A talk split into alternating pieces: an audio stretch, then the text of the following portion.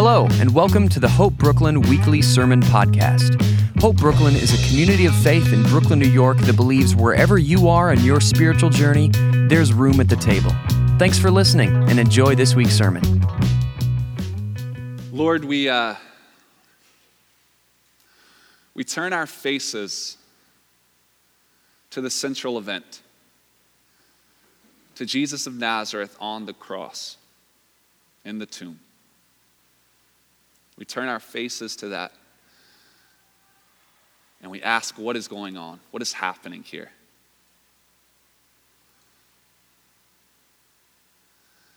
Your message is that you are for us. You have come to love us, and your love cannot be stopped. That's what you say is true, and those are your promises. So, as we consider that message and that promise today, Lord, would you open our hearts as we just sang? We're listening quiet other voices, open our hearts to hear your voice today. It's in your name we pray. Amen. All right, well, if you're joining us for the first time, you're coming at the tail end of a series that we've been doing called The Way of Jesus. The Way of Jesus. Uh, in short, we've been examining uh, the, the habits and practices around this historical figure, Jesus of Nazareth. It's kind of been premised off of a, a line by the Nobel physicist Erwin Schrödinger, where he was asked you know, or, or I don't know if he was asked, but he stated, How does a living organism remain alive? And he said, very obviously, by eating and drinking and consuming and breathing. Uh, and he sort of said, you know, whatever you consume, you're going to metabolize into energy, right? And that energy is going to lead to life or it's going to lead to death. And when we look at the person Jesus of Nazareth, when we look at the story surrounding him, we see a, an energy, a power, of a, a vitality that we don't see elsewhere, which leads us to sort of ask, well, I'll have whatever he's having. What is he consuming? And we spent the first part of the series uh, e- examining his claims. He's, he told us what he's consuming. He goes, I can do nothing by myself, I do only what I see the Father doing. Jesus' power, Jesus' energy comes from practices that build a very healthy relationship with God. And in that being the case, as what we've been doing in these last couple weeks, transitioning in this season of Lent leading to Easter, we're looking at sort of four core impulses. A lot of scholars have traced back all of the destruction of the earth uh, and, and sort of the impulses of the human heart. And they found that there are four core desires in the human heart that, when they become distorted or, or warped, can cause a lot of pain. But there are four core things that the human heart wants. And they say that it's uh, comfort. We long for comfort. We long for control. We long for approval. And we long for power. And how we handle those four core impulses comfort, control, approval, and power um, says something about the type of life we live. And so, what we've been looking at is uh, questions around well, how does Jesus handle these things? Because he's a human. How did he handle uh, the desire for comfort? How did he handle the desire for control? And today, what we're going to examine is approval. Approval. I mean, at its core, trying to define approval, it's essentially a longing to be accepted, right? It's a longing to be validated, to be affirmed, to be desired. And, you know, just this is totally not objective this is my own sort of uh, subjective opinion. But I've, I've, as a pastor, I have the, the privilege of meeting with a lot of you, a lot of people. I get to hear stories all the time. And I've noticed that a lot of us, we struggle with comfort, we struggle with, with power, we struggle with control. But it feels like, again, it's my own subjective you know, opinion, it feels like approval is what most of us struggle with. Longing to be approved longing for someone to say they desire us as we are. We yearn after it. Approval from parents, approval from spouses, from children, from our career. We just want someone to tell us we're good. We're good. It's like we have this bottomless pit of approval. I remember there's this, there's this video of, a, uh, of an improv group, a college improv group, and there are these four guys, and they're just sort of like talking and stuff. And, and one of them looks at the other three and he goes, You know, I'm not saying it's my girlfriend's job to give me endless and highly specific compliments every five seconds on the second. But isn't it? And then he says that, and before he can get it out, another guy goes, Yes, absolutely. That's the friend part. I mean, she's a girlfriend, but she is your friend. And it feels like that's true, right? It feels like we have this bottomless pit of approval. We just want people to continue to affirm us, to affirm us. Uh, my wife, Anna, um, who's just up here, she loves golden buzzer videos on America's Got Talent. Anyone watch America's Got Talent? Golden buzzer videos? Yeah, you can put your hands high. Yeah, you don't have to be ashamed of that. Yes, exactly. Um, our staff meeting this last Monday, we may or may not have spent time watching some Golden Buzzer videos. I'm not going to tell you all that we did, but there might have been a little bit of that. Uh, I remember one time I walked in and, I, and Anna was crying, and, which is already odd because I'm the emotional one in our relationship. I cry all the time. Anna does not. Uh, she is stoic. It is amazing. But um, I, I, walked in and she was crying. I'm like, what are you crying about, babe? And uh, she was like sheepish, and she goes, I'm watching these Golden Buzzer videos on Americans Got Talent. And I'm like, what, is, what, are, what are golden buzzer videos? And so she, she shows me, she tells me, you know, it's, it's, a, it's a, a talent contest. People come up, they sing a song um, or do a dance or whatever, they perform, and uh, there's a judges panel, and they can slap a button, which is like the worst way to vote for someone, to slap a button, hear this loud sound. Um, but they slap a button, and, and that, that approves of them. That says, oh, you sang well, you're approved of. But each judge, there's this other special button called the golden buzzer. And you only get one of those, you know, per, I don't know all the rules. You only get one. You don't do it often, right? And, um, and every now and again, if there's like a truly phenomenal performer, they'll sort of like build the hype, build the energy, and they'll slap the golden buzzer video. And so I watched one of these with her, and it was just like, guys, it's emotional porn, is what it is. They just know what they're doing because they tell you the story, and it's like this, this rags to riches. They've overcome tremendous suffering. It's this beautiful story. And the music, the piano's playing, it's wonderful. They come out there, there's a huge audience, and everyone's just sort of like, What are you going to do for us today? You know? And, um, and the judges are there, and then they start performing, and they're incredible. They're absolutely amazing. And people are like floored and then uh, the judge they finish and people are you know applauding and cheering and then and then the judges they start giving their their feedback. You can tell what they're already going to do. They don't hide it well. And they're like well i'm not going to give you this buzzer but i am going to do this. And they go to slap the golden buzzer and somehow time goes into slow motion. I don't know how it happens but then it goes really slow and they hit it and then golden confetti starts falling and they start crying and people stand up cheering and their families off to the sides and they're crying and they run to hug them and then you're just weeping. I watched one and i was just in tears. I'm like what the heck is this? Like what are they doing to us? But i think they're really smart. I think they're tapping into the essence of something here. Because I want to, you know, go out on a limb and say the reason why we cry is because we all want that moment, don't we? We want to stand there and someone, the judge, whoever this metaphorical judge is, to slap the golden buzzer and time to go in slow motion and golden confetti to fall and all of our loved ones to run out crying to hug us and say, You're approved. You're approved. Isn't that what we want? That's the essence of what's going on, which is why it taps into something very primal. I want to look at approval today. Why do we cry at golden buzzer videos? That's the, that's the basic question, right? What are we lacking? How do we handle it? How does Jesus deal with approval? And we're going to go through a story in John's gospel, which is a very long story, so I'm not going to go through all of it, but don't worry, I'm going to summarize the important parts. Trust me on it. Um, it's early on in John's gospel, it's from the sixth chapter.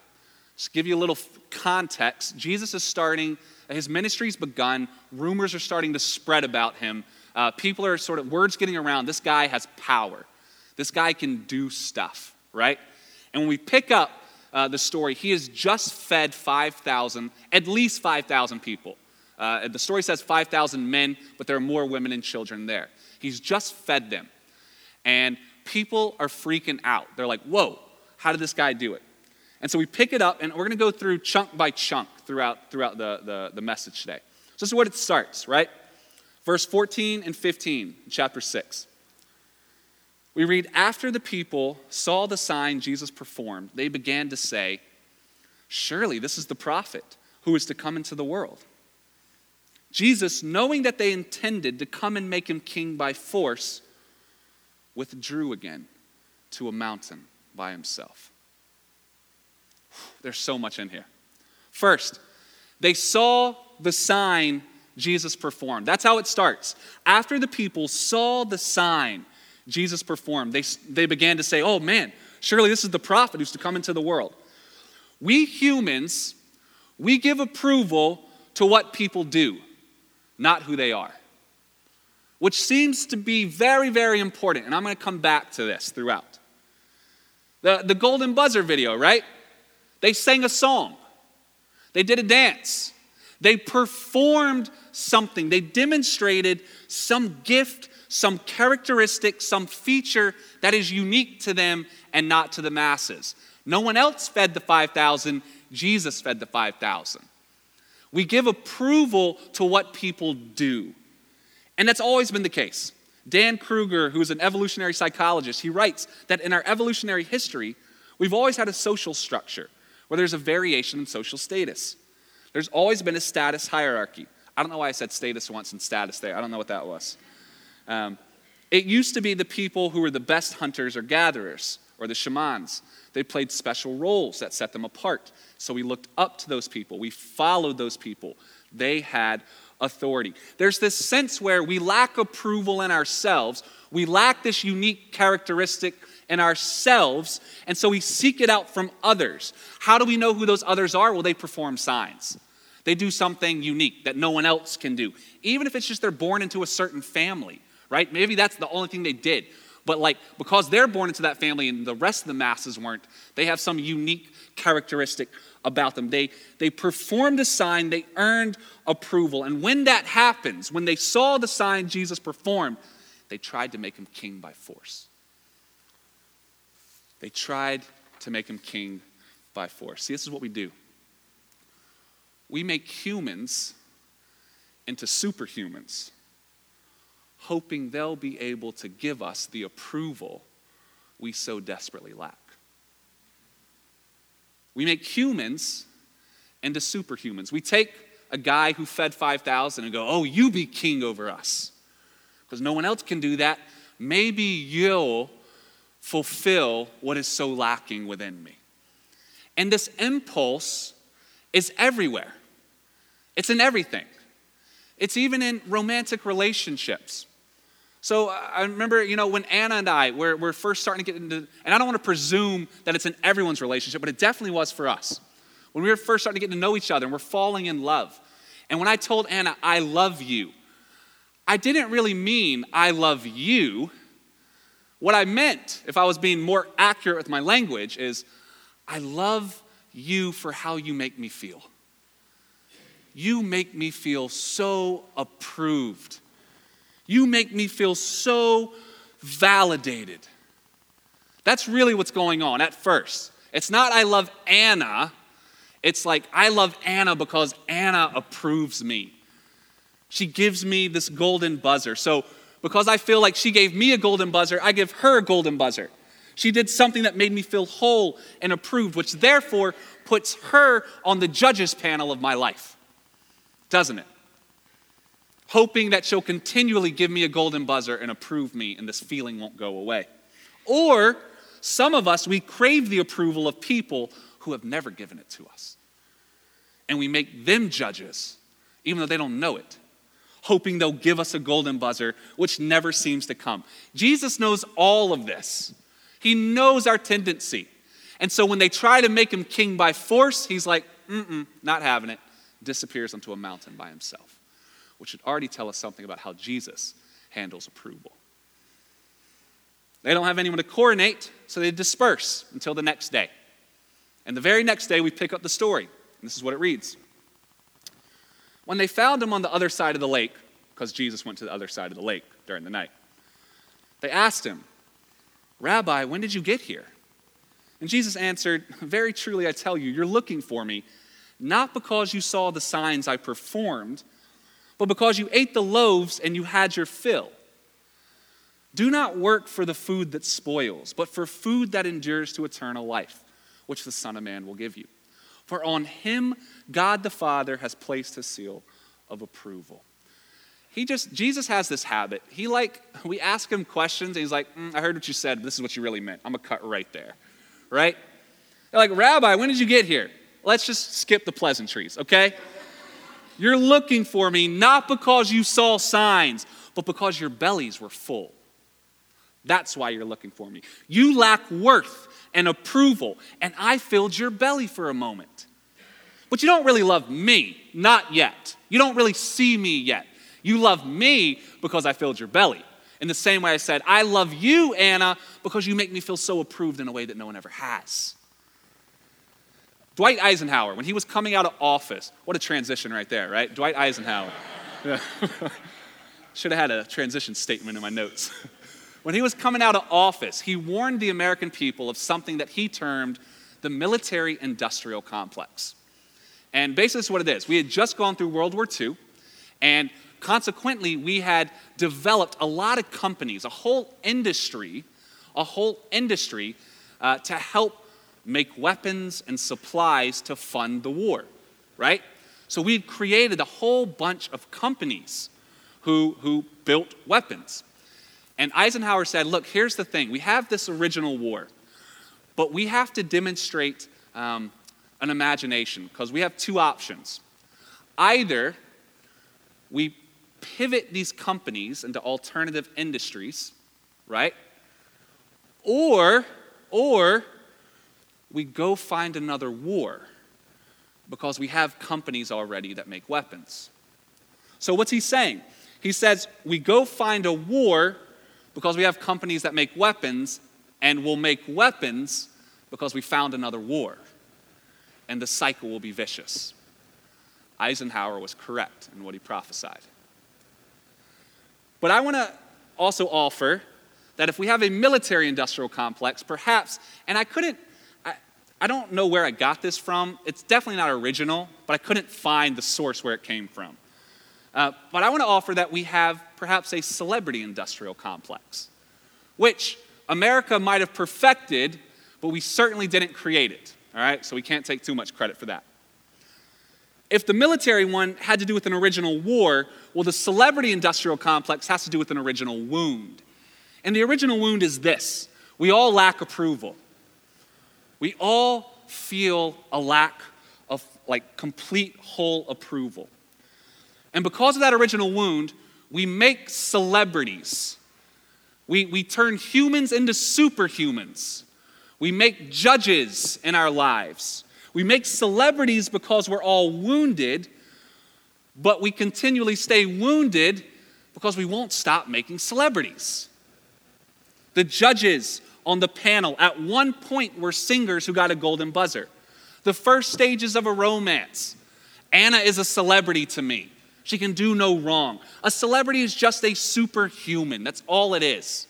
We elevate a human to the realm of a superhuman which is why in our evolutionary history, we have monarchs, and it's the best hunter gatherers, and it's parent figures, and it's judges. Some element in the society, because we're all wounded, we all lack approval, some element that can't be replicated or duplicated, we think they're better than us. We believe they'll give us the approval we so desperately lack, so we elevate them to this position of celebrity in our life.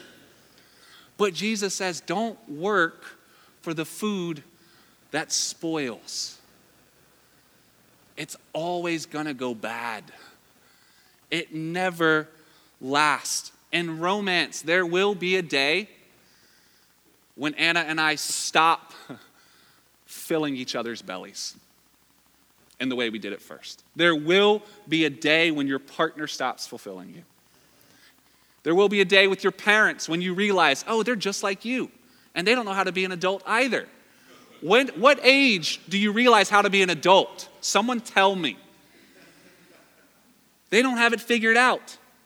And in this celebrity industrial complex, we keep making celebrities because we're wounded, and we're wounded because we keep making celebrities. But when we realize that they're not, they're not the one either, what do we do? We destroy them.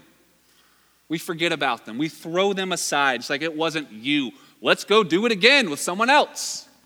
Maybe they're the Savior. It's just like what Eisenhower said it's a failure of imagination. We didn't stop to think, or we don't stop to think, hey, maybe human approval isn't what I'm after. Maybe it doesn't have to do with the person, maybe it's just people in general. don't give me that lasting sense of approval I'm looking for. Do not work for the food that spoils. And you realize when you examine this and you examine the celebrity industrial complex and our own lives of how we make people in our lives into superhumans, garnering and, and really just wanting their approval so badly, you realize that this whole thing fails because it's built, it's predicated on the basis of our works. We have to do something for it. There's a judge and a performer because we don't give approval to people, we give approval to what they do. If people are going to approve of me, it's not really me they're approving of, it's what I do for them. How I stack up against the rest of the crowd. So comparison becomes just this toxic thing in our hearts, which we don't really, you know, hate the other person. We're just wondering, why won't I get approval? When will it come for me? And is there any, you know, if this whole, it's not even just the celebrity industrial complex into actual people, we create tools for this as well. And is there a better example than social media and what social media has evolved into? And just so you know, I use social media. I do. And I like it. But let's be real. At its core, it's a tool for approval, at least the way it's most often used. We post extensions of ourselves. We post, you know, accolades and, and trips and our families. What, we sing our best song, don't we? And we trade thumbs up and thumbs down, not for who people are, or maybe not, but it can be interpreted more for what we're doing, because we certainly only post a small percentage of our days, don't we? and we secretly compare ourselves to others, and we all feel depressed because where's our approval going to come and when's it going to last? When do I, what do I have to do? What's the work I have to do to get the food that lasts? And if you get enough thumbs up from the collective, well, then you become the celebrity, you become the judge. And then you have to keep working hard to stay in that judge's seat. And your thumbs up carries a greater weight, or thumbs down. It's just so toxic, it's so hard. It's exhausting. And Jesus knows all this, He knows it all. So He says, Don't work for that food, it spoils. Rather, work for the food that endures to eternal life, which the Father will give you. On Him, the Father has set His seal of approval. So the conversation goes on. Then they asked him, Okay, well, mu- what must we do to do the works God requires? And Jesus answered, The work of God is this to believe in the one he has sent. So they asked him, Well, what sign will you give that we may see it and believe you? What will you do? Our ancestors ate the manna in the wilderness. As it is written, He gave them bread from heaven to eat. Jesus said to them, Very truly I tell you, it is not Moses who has given you the bread from heaven, it is my Father who gives you the true bread from heaven. For the bread of God is the bread that comes down from heaven and gives life to the world. What signs are you going to give us, Jesus? Our ancestors ate manna in the wilderness, and now we're getting even further into the heart of it, really, for like the context, what's going on. If you don't know who Moses is, which is totally fine, Moses was a Hebrew legend. Moses is the guy who God called and he led Israel out of captivity in Egypt. So he led them and he demonstrated tremendous signs. He had this staff and basically like it turned into a snake sometimes and then like he made the water turn into blood and he like like I don't know I I only saw the the Charlton Heston version so I'm not exactly sure how it happened but like he extended his staff and then gnats came out which had to be really freaky or something. It's like he just did tremendous signs. He parted the Red Sea, he gave water in the desert. And what they're referring to here is there was a period when, they, when the Israelites were wandering in the desert and manna, bread, just like miraculously came down from heaven. Moses was a Hebrew celebrity. And they're asking him, okay, what are you going to do, Jesus? What sign are you going to give us? If you want to be our judge, earn our approval. And you have to earn our approval by giving us approval. Fill our bellies. Jesus, you're the new celebrity. That's what they're doing. You're the new celebrity. Moses gave bread. What are you going to give? Because if we're going to approve you, you have to do something for it. It's a judge and a performer. You have to earn our approval before we listen for your approval of us. It's so toxic. What are you going to do? And Jesus goes, It wasn't Moses, it was my Father in heaven. Talk about taking down a celebrity, first of all. And he goes, It wasn't Moses, it was my father. My father gives the true bread from heaven. For the bread of God comes down from heaven and gives life to the world. What's he saying? He's saying your entire system of working for approval, of receiving approval based off of works, that, that you have to do things, you have to be perfect, you can't slip up, you have to post the right angles, get the thumbs up. That whole system is toxic. So you need celebrities, you need monarchs, you need godlike figures who you desperately do things for, hoping they will approve you in certain ways. And Moses was one of them. Moses was the best example. That's why you keep referring to it. Moses, who gave you the law, and you thought, okay, well, if we believe the law, if we keep the law, if we do the things that will necessitate God continually giving bread through Moses' hand. And Jesus is saying, that's not it. That's not it. My Father gives the true bread. It comes down from heaven and gives life to the world. And so they naturally say, Sir, give us this bread. And he looks at them and he goes, I am the bread of life. Whoever comes to me will never go hungry, and whoever believes in me will never be thirsty. We keep seeking approval from humans, and it never lasts. It spoils. It spoils because we work for it. And Jesus goes, I will not allow you to continue doing this. I'm shattering that toxic system right now because I'm not the new Moses. I'm the bread. I'm the bread. I'm the sign of God's approval that you didn't work for and you can't lose. On Him, God has set His seal of approval. And by doing this, Jesus shatters the entire toxic judge performer paradigm. You don't have to work for it, and you can't lose it. He shatters the entire celebrity industrial complex because he's saying, I'm the bread that never spoils. I'm the approval that fills the wound. You don't have to look from others anymore. Well, then who is Moses, right? Who is the one who gives the bread? And he tells us. Who's the one who gives approval that lasts forever? It was not Moses who gave you the bread from heaven, it was my Father who gives the true bread. God is the true celebrity. the one you're ultimately seeking approval for. And it's, it's like, this is so Sunday school, and I know it, but there's no other way around it.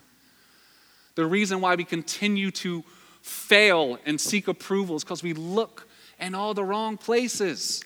We keep looking from humans. And it's not that we aren't created to validate one another. We are, but not first and not ultimately.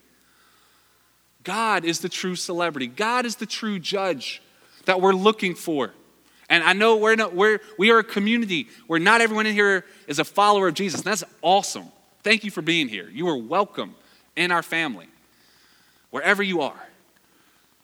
But ultimately, what we what the promise is and what I've found to be true in my life is that I am most full with a with a validation and approval that surpasses circumstances and surpasses understanding when I am living my days and my life in a way that is seeking the love of God through the story of Jesus. When I have his approval Everything else just pales. It's not as important.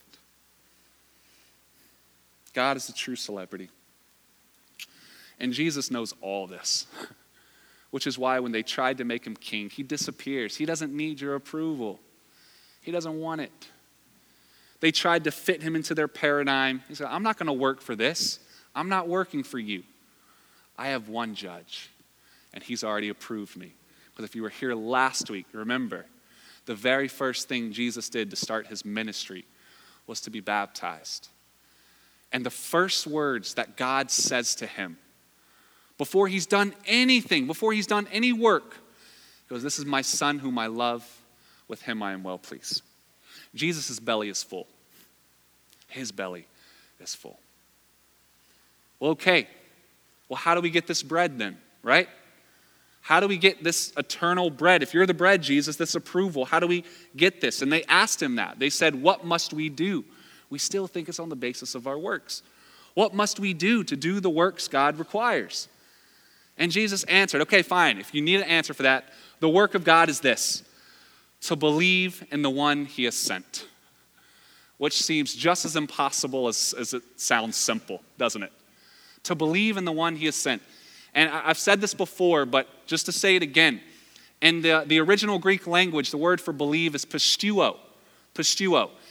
And often we translate pisteuo to believe, but that's unhelpful because for us, when I say I believe something, I generally mean just my head, don't I? I, I intellectually understand the thing. But that's not at all what pisteuo was getting at. That's, that's one part of it. We want to understand it, but that's not full belief. Full belief is better translated trust. To trust in the one he has sent. And how do you trust something? And I've used this example, but again, anyone ever go to summer camp and do trust falls? You know what I'm talking about? Yeah, tr- I see a couple. I see a couple whoops. Trust falls. Basically, it's this you stand on a high ledge and you turn backwards, and there are people back there with their arms out, and you have to say, Okay, I'm trusting that you're going to catch me, or something like that. And then you fall back and trust they catch you. Now, I, I can do the math and figure out and believe that they're there and they're going to catch me. But I don't truly trust they're going to catch me until I actually fall. So trust in the one that He has sent. Live a life that knows that it's not on the basis of what you do to earn it, nor can you lose it. All you have to do is turn your face to Jesus and say, I, I receive whatever it is, I'm yours. And continually turn your face. How do we get this bread, this approval? I don't have to sing for it. I don't have to dance for it. I don't have to live a perfect life. I can't, I can't lose it. I don't have to earn it. It's, it's like we walk onto the stage and Jesus is sitting there in the judges panel, and we don't know how he got there, but he's there. And we get ready, and we're nervous, and we open our mouth to sing, and before a word comes out of our mouth, Jesus slams the golden buzzer and goes, Approved. Approved. And people start running and they mob us. And you're like, well, I didn't do anything. Yep. Approved. For who you are, for who I am, for what I've done. God approves you because He made you, not for what you could ever do or leave undone. This is really tough to believe, isn't it? because everything in our world testifies to the contrary. Every part of our day says that we're actually not approved for who we are. We have to earn it. How does this, how do we even begin to believe this? Well, the, the conversation goes on. I'll invite the band back up now. We're going to close soon. But the conversation goes on, and it gets weird. it gets weird. Jesus starts saying stuff like, Hey, this bread is my flesh, and, and um, the, the cup is, is my blood. So unless you eat my flesh and drink my blood, you have no life in you. which everyone's like, well, what does that mean? Well, that's very odd. He's doing, there's a lot going on in this scene. Jesus is blowing up the whole um, context that wants to make him king. He goes, I'm not going to be a king the way you think I am, I'm going to be a different way. But he's also prefiguring where the story is headed. Because, of course, the story is headed to a cross, as we sang about. To Jesus hanging on a criminal's cross, which, for those of you who may be unfamiliar, that is a very humiliating way to die. It's reserved for the worst of the worst, it's not an honorable death. So, Jesus, God's sign of approval, dies in a humiliating, humiliating way. What's he doing?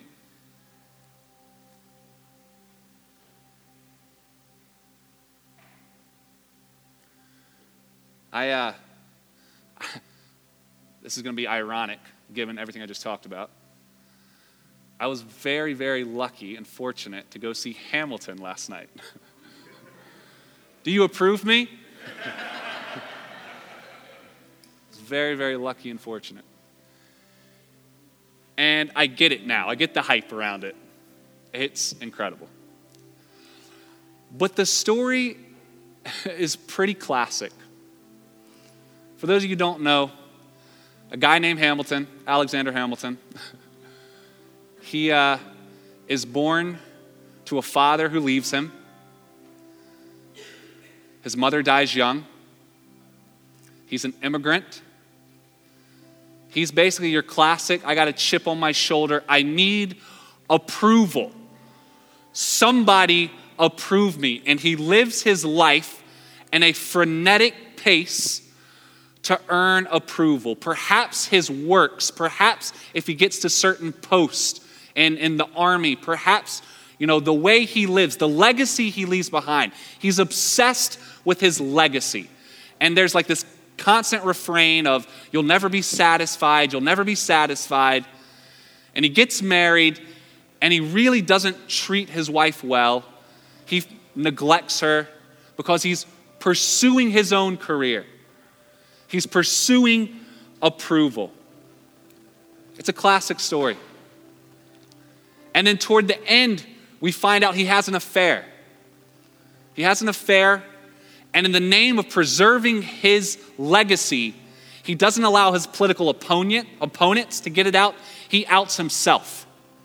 He outs himself, and by so doing, totally drags his wife's name in the mud destroys her. That's the other thing about approval that we don't talk about often is that in the name of getting approval from these superhumans we make, we often destroy the ones who actually love us the most, the ones who do give us approval for who we are. He drags his wife's name in the mud, and then he gives his son advice that ends up leading to his son's death. And he ends up being a very just broken man. And toward the end of the play, there's this unbelievably beautiful song where he's just, his political careers are shattered, his marriage is shattered, his son is dead, he's hanging on. And he's, there's this, this line, the song about he's just walking uptown a lot. And it, one of the, the lines that keeps going through, it's unimaginable. This is unimaginable. To lose a child, to have a, a destroyed marriage, what happened to his life. It's unimaginable. It's unimaginable. Learning to live with the unimaginable. It's quiet uptown. He's a broken man. And then there's a scene where, where the writer, um, I think it's a brilliant move, but one of the final voices in the song is Eliza, his wife. She gets to speak. And she has this phrase where she goes, because, I mean, the story's told from Hamilton. But what does Eliza think about all this? She's the one who had her name dragged in the mud. What does she think? And she goes, There are moments that the words don't reach, a grace too powerful to name. We push away what we can never understand, we push away the unimaginable. They're standing in the garden Eliza by his side. she takes his hand. And then there's quiet. And then you hear the chorus go, Forgiveness. Can you imagine? Forgiveness. Can you imagine? And here's why that's such a powerful image. Hamilton is utterly broken. He's at his most unlovely. He's at the moment where the rightful thing would say, Hey, we disapprove of you. And the person who he's hurt the most, Eliza, standing with him at his ugliest, grabs his hand and says, I'm still going to be with you. I approve of you here in this place. See, friends, we wonder often why did Jesus have to die? Why did God in the flesh go to the cross? Well, could it not be that in that picture of a man, of a human being suffocating, bleeding out, and dying, couldn't that be sort of a personified image of what's going on in all of our hearts and lives? We're all wounded, we're all bleeding out, we're all waiting to die. Are we not? We're waiting to die. And God, the one who we have most harmed because He's our creator, the one who we need His approval in the same way that Hamilton overlooked the approval of his wife, God, the one who actually fills us, has allowed His name to be dragged in the mud, who has come in the flesh, and at our worst, at the image of us suffocating and dying because we've lost it, God grabs our hand. Forgiveness. Can you imagine? Forgiveness. And in the moment of our ugliest, Jesus goes, Let me tell you the approval of the Father. Even in death, the ultimate shame for a human, you will not be alone there. I approve you even there. I join you even there. I'm going to reverse it. And we're going to build a new life even after all the wrong that has happened. Unimaginable. Unimaginable. And here's the last thing, which is pretty remarkable as well. If God is the true Moses, the true celebrity, and Jesus is the true bread, and when we realize that, that in our ugliest, as our most uh, when we deserve the most disapproval, we're actually approved. In our world, in our day to day, guess who else becomes Moses then? You do. In the kingdom of God, we're all celebrities. In the new creation, we all get to be Moses because we get to go give approval to a world that is still trying to work and earn it. We get to go tell them, no, no, no, no, no. Let me tell you the story. Let me meet you in your ugliest.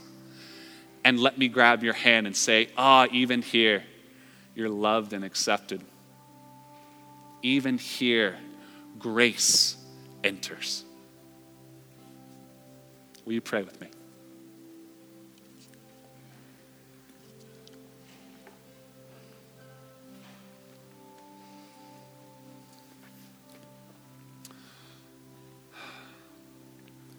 Father, I know that um,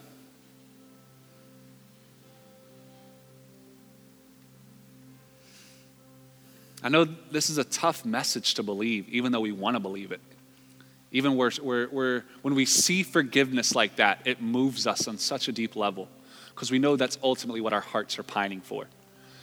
That we posture and we seek approval from one another, but we all seek it on the basis of what we do. And the whole point Jesus, the whole reason you came is to say, You don't earn my approval. I give it to you freely. That's what grace is.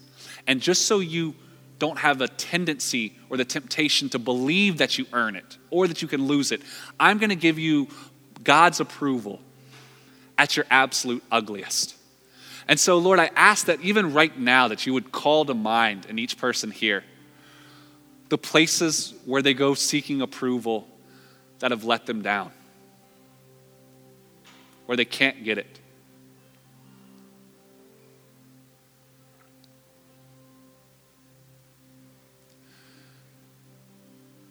And would you speak to them, Jesus, in that place? Slam the golden buzzer and say, You're approved, right as you are, without earning it, without losing it. I see you. I see the ugliness. And I want you to know I'm not ashamed of you there. I choose you there. I love you there. I approve of you there because I am the approval of God. I myself, you didn't earn me, you won't lose me. Just receive me. Let me grab your hand as a friend. Let love, the love of God, reach you.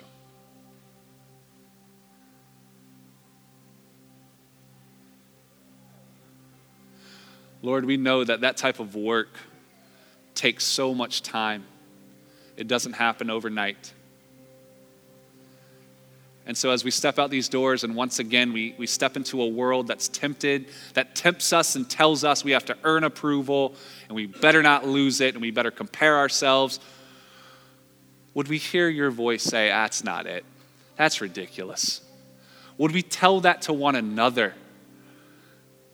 When our brothers and sisters feel like they have to earn approval or they're going to lose it or they're seeking it from someone else? Would we tell them, stop?